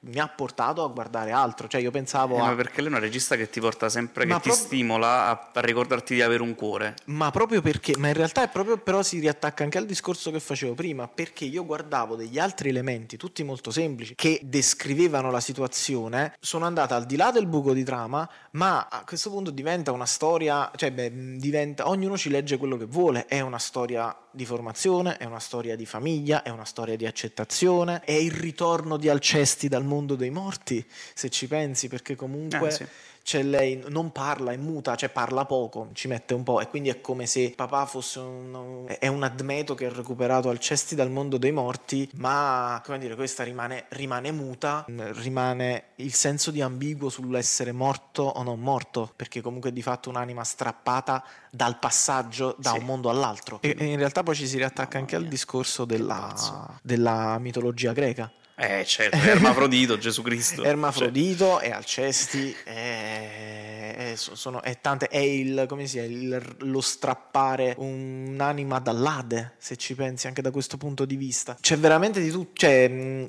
ognuno questa è la cosa bella cioè, del cinema, diciamo questo è un tratto essenziale del cinema di, di Giulia Ducournau che dicevamo anche all'inizio, lascia spazio, un, sono dei film di ampio respiro, la creatività in questi film sta nel mettere insieme tanti elementi per creare appunto una, qualche cosa di ampio respiro in cui puoi spaziare anche con la tua immaginazione per quanto riguarda l'interpretazione e le riflessioni che sì. ti stimola, salvo che poi lo spettatore medio, la mamma in questo caso, la moglie, l'ex compagna non capisce un cazzo fondamentalmente fondamentalmente perché adesso vanno di moda i film che fanno la lezioncina, nel senso che, che, ti, levano da, che ti, levano da, qualsiasi responsabilità interpretativa eh, e certo. riflessiva. Certo. Pensa a come Paola Cortellesi ti racconta la disparità salariale. Io no? proprio a lei stavo pensando. E poi ti vedi, ti, vedi, ti vedi in cui la disparità salariale è raccontata attraverso un ragazzo che ha un privilegio da nuovo entrato in una confraternita solo perché uomo rispetto a una donna che sta là da due o tre anni. Le cose si sono il cinema è fatto, la regia è l'arte del sottintendere. Mm. Cioè fare regia vuol dire essere dei pubblicitari che fanno pubblicità subliminale. E quella roba là.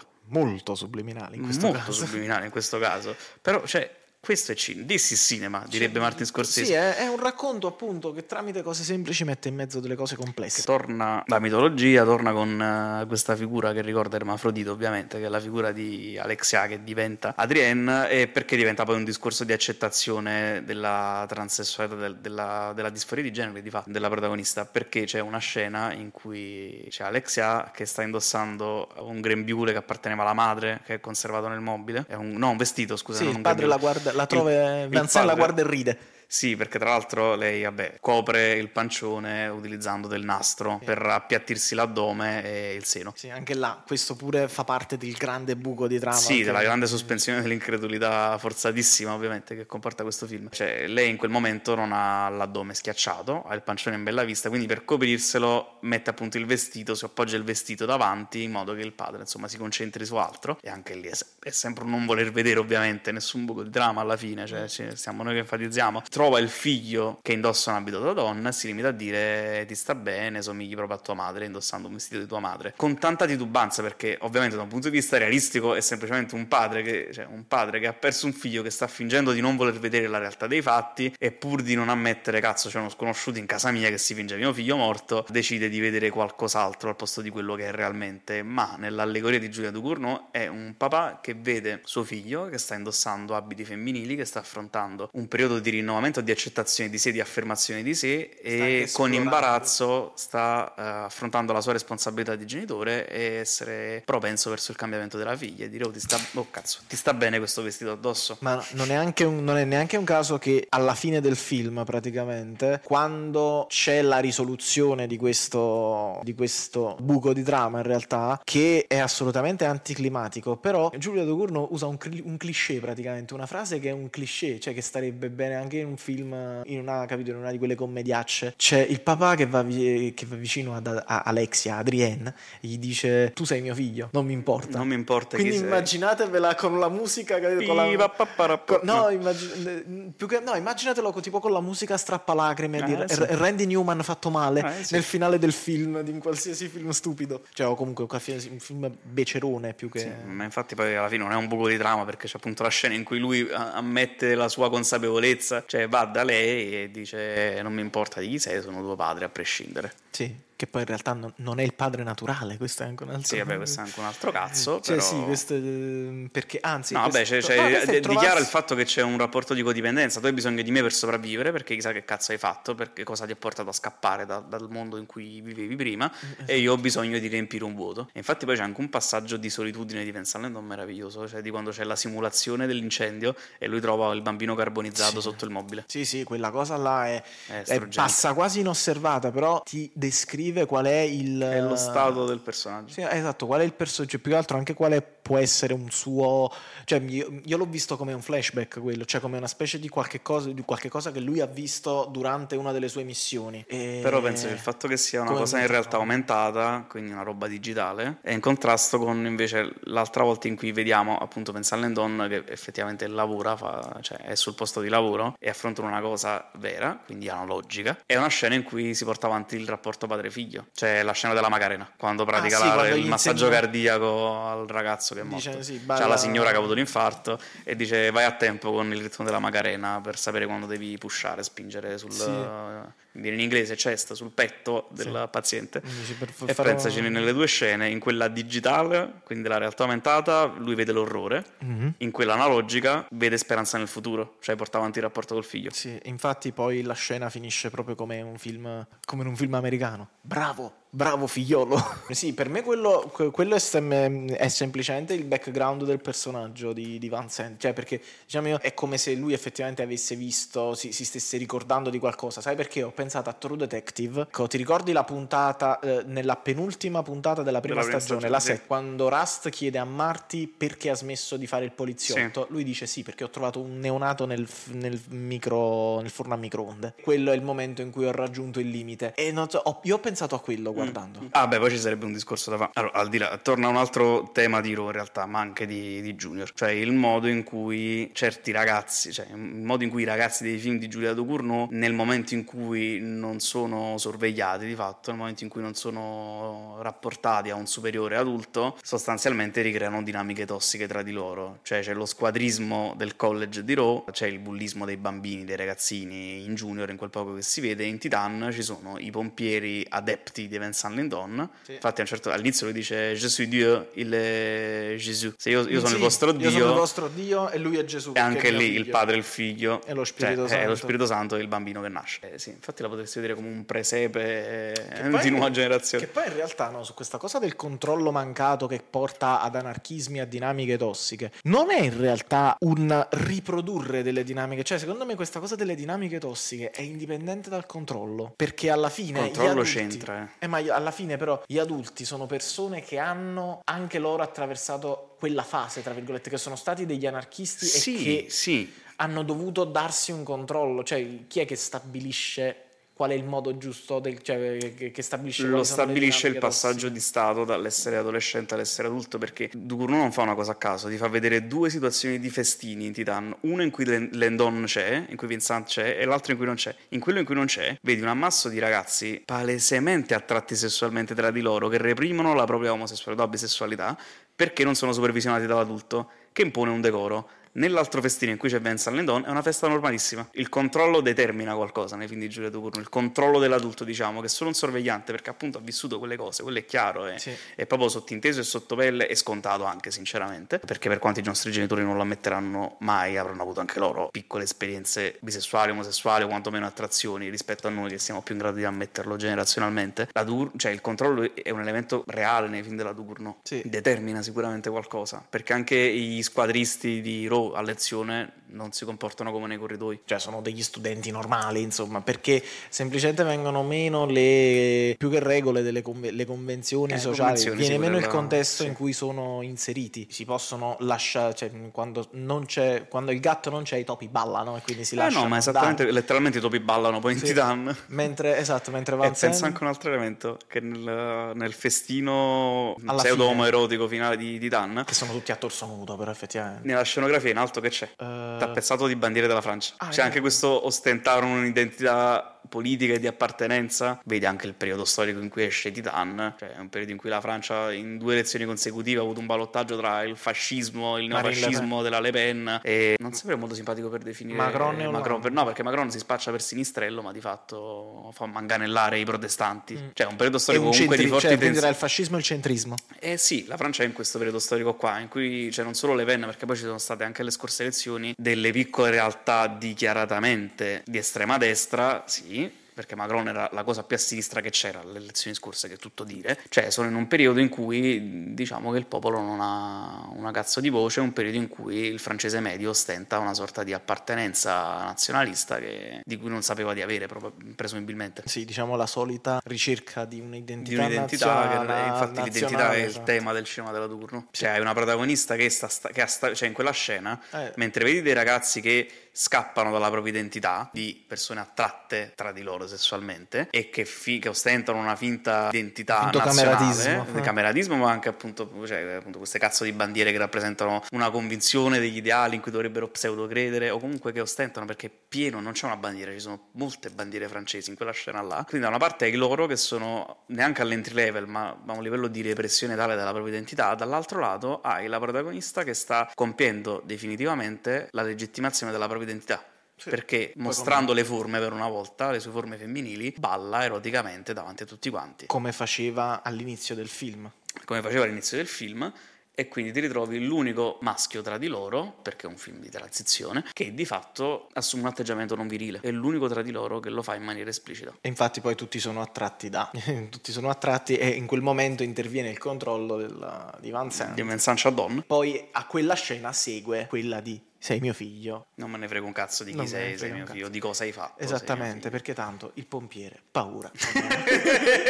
Stavo Sigla! Eh, Vincent Chardon, il pompiere, paura non ne ha. Parliamo un po' del finale. Allora, il finale. Vincent e Don ecco, fa la challenge, io, questa è benzina, io mi do fuoco. Che è vero, mamma mia, cioè si appiccia proprio come Sì, si appiccia la maglietta con quell'espressione e... assente in volto. Sì, la temi che muoia per davvero. Tra l'altro, anche perché poi, ecco, il controbilancio diciamo, il controbilanciare il segre- la scoperta cioè come dire la scoperta di sé e l'andare avanti, cioè esattamente come in Raw, anche in Titan c'è un controbilanciare. Allora, se in Junior era una muta, il cambiamento fisico, la trasformazione, in Junior era una muta, in Raw era un'allergia, e in Titan è una gravidanza. Nonostante sia in realtà un, un processo che porti alla nascita di una vita nuova, comporta comunque un, peri- cioè comporta comunque un periodo di perdite per quanto riguarda la, la, la vita della madre, cioè nel senso è sempre una rinuncia forzata e per un periodo breve, fortuna. Pensa pure al fatto Però che sì. Eh, l'allergia e il cambiamento, vabbè in realtà cioè,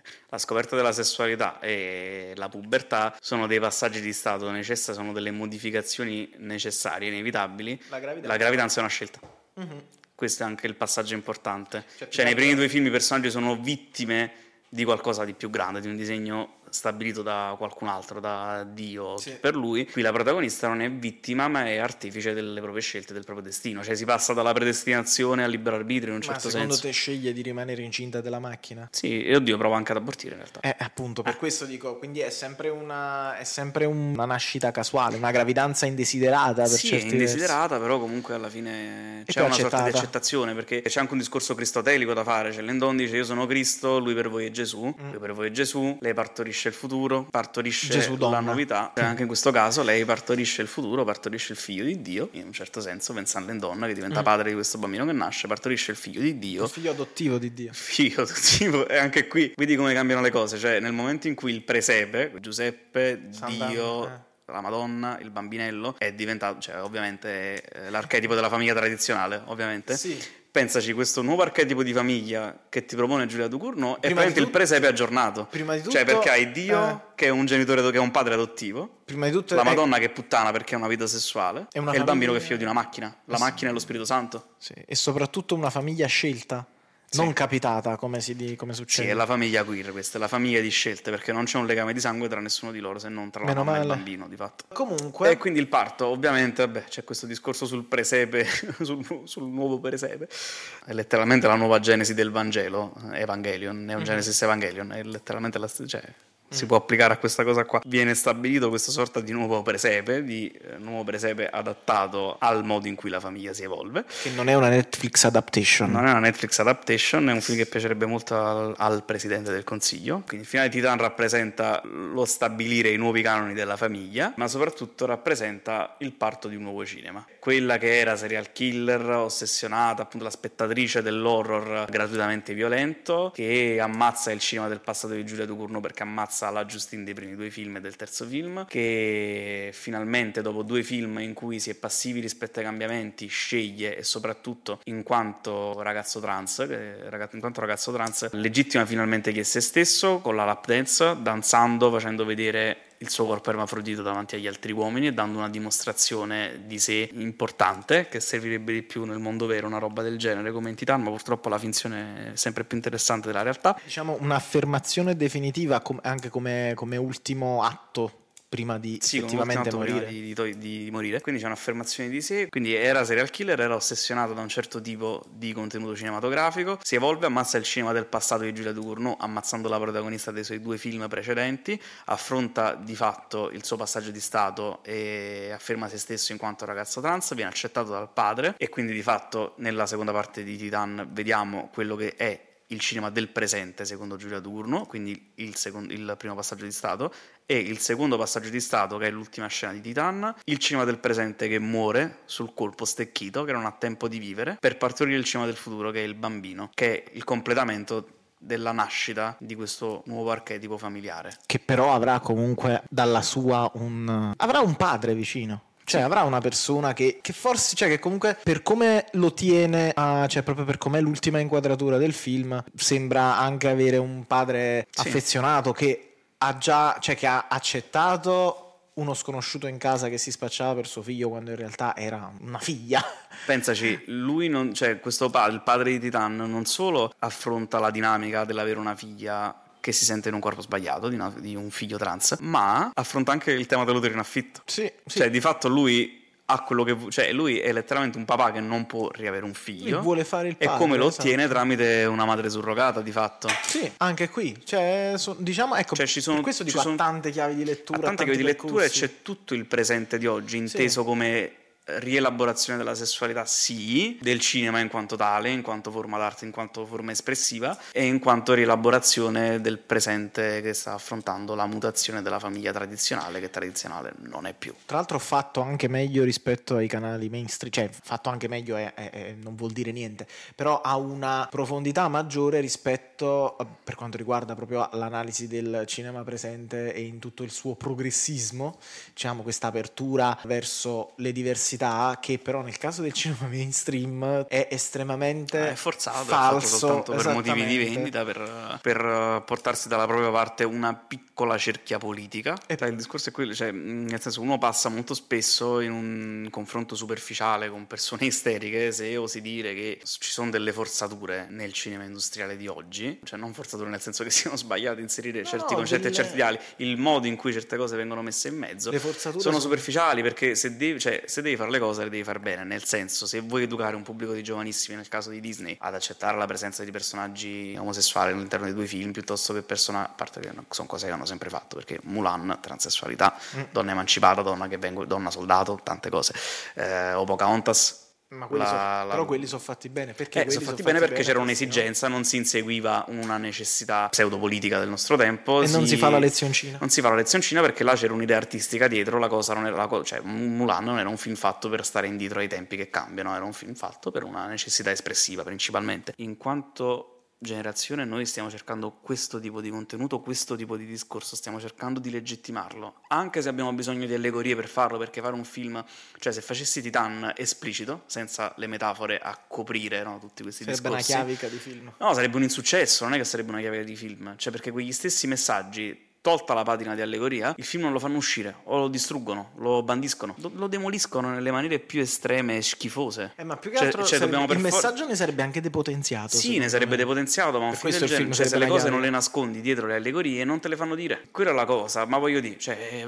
la comunità LGBT ha sempre vissuto in clandestinità e nell'ombra, purtroppo, quindi una roba che fa parte della nostra storia in quanto società di, di normi del cazzo, di fatto che ha degli standard che porta avanti da millenni. No, ma più che altro, esatto. Questa cosa si applica anche all'arte. È ovviamente. fintamente aperto, nel senso che basta vedere cioè, come effettivamente vengono trattate queste cose cioè questi argomenti qui e nei film anche mainstream nel senso non c'è una vera e propria cioè è, è, sono, questi argomenti entrano nel discorso ma senza cambiarlo. Cioè come queste, tutti questi argomenti vengono introdotti nel discorso senza cambiarlo. Penso che sia stato detto tutto quello che andava detto perché abbiamo Penso proprio di vabbè, sì. l'ultimo se vuoi possiamo aggiungere qualcos'altro no, del tipo che Giulia Ducournau agli occhi neri No, vabbè, si può soltanto chiudere il discorso per dire che tutto sto bordello è per spiegare che lei racconta due passaggi di stato, nel terzo film chiude il cerchio raccontando un passaggio di scelta e rendendo molto più politico il suo cinema. E di fatto dalle ceneri di un certo tipo di cinema dell'orrore, di un certo tipo di body horror, decide di far partorire la sua protagonista che rappresenta anche tra le varie cose il passaggio da un horror a un altro, da un cinema passato a un cinema presente, da un decennio all'altro del cinema, perché di quello si tratta, c'è nel 2021 sto cazzo di film, chiude questo trittico facendo partorire il futuro alla sua protagonista. Quindi io sono convinto, non vedo l'ora di sapere cosa sarà il prossimo film di Giulia Ducournau, perché filologicamente parlando mi racconti il cinema del passato, mi racconti il passaggio di stato da un cinema all'altro, l'hai fatto partorire il cinema del presente, ora voglio vedere il cinema del futuro com'è. Quindi lei dovrebbe essere la portabandiera del cinema del futuro. Lei lo è già per cioè, me, perché senso... tra vent'anni lo rimpiangeremo sto film che abbiamo fatto floppare. No, sì, ringrazieremmo sì. Spike Lee baciandogli i piedoni sì, a vita per aver fatto eh, questo film. Il fatto è che adesso questi film qua, più con le impronte autoree, hanno la coda lunga. Magari ecco, non fanno tanti incassi al cinema, però l'unico modo si che creano una nicchia col tempo. No, l'unico modo che hanno per sopravvivere è avere la coda lunga, quindi diventare appetibili anche per le piattaforme di streaming e per i passaggi televisivi, perché poi secondo me pure la televisione tornerà ad essere tornerà di moda. Anche se attualmente questi tre, i tre film di cui abbiamo parlato oggi sono disponibili nel senso che Junior, il cortometraggio, Sta è disponibile su YouTube, su integrale, YouTube. Sì. integrale, dura 20 minuti, sottotitolato in inglese. Raw su Netflix, Raw su Netflix. Titan su Replay, tutto disponibile. Titan su Replay non c'è più. Hanno tolto? Wow, sì, proprio mollo. Però è disponibile comunque per l'acquisto in Blu-ray, Blu-ray acquisto, sì. sì, su, Ra- su Rakuten. Poi sicuramente qualcuno lo, ri, cioè, lo, rimetterà su sì, sì, comunque una palma d'oro insomma. sulle piattaforme sì in qualche modo per cui una, sarà una riscoperta relativa, perché comunque adesso è un, è un, cinema che semplicemente magari non sape, potevate, di cui magari potevate voi pubblico non essere a conoscenza, magari se avete avuto la, dire, la, buona pace e la gentilezza e la cortesia di ascoltare questa puntata, magari e se vi abbiamo anche incuriosito vuol dire che abbiamo fatto bene il nostro mestiere. Quindi il pompiere paura non ne ha. Il pompiere paura non ne ha, il titolo della monografia di Giulia Ducournau, quindi possiamo salutare il nostro amabile pubblico. Non facciamo gli auguri di Natale perché esce un'altra puntata prima. No, questa è quella prima di Natale. Buon Natale, buon Natale con auguri... i parti, i morti, il cannibalismo e tutto. Auguri a tutti. Non mangiate vostra nonna. Non mangiate vostra nonna. Festeggiate il Natale vedendo con tutta la famiglia al posto dei classici di Natale. Fate vedere alla nonna Titan e rovinatele la vita. Facciamo tanti auguri di Natale. Ci sentiamo settimana prossima per l'ultima puntata del mese. Dell'anno anche. Del, del mese, dell'anno, del tutto. Quindi ho ho ho a tutti. E riguardate la chimera così, del botto. Così sempre. E andate a vedere Foglia al vento. Ciao. Anche questa puntata di Sacher Podcast finisce qui. Seguici per non perdere la prossima. Ti ringraziamo per averci ascoltato e per le 5 stelle che ci avrai sicuramente lasciato. Ti ricordiamo inoltre che Sacher Podcast è disponibile su Spotify, Google Podcast, Apple Podcast. Siamo ovunque, veniamo fuori dalle fottute pareti, manca solo la filodiffusione ed è qui che entri in gioco tu che ci stai ascoltando.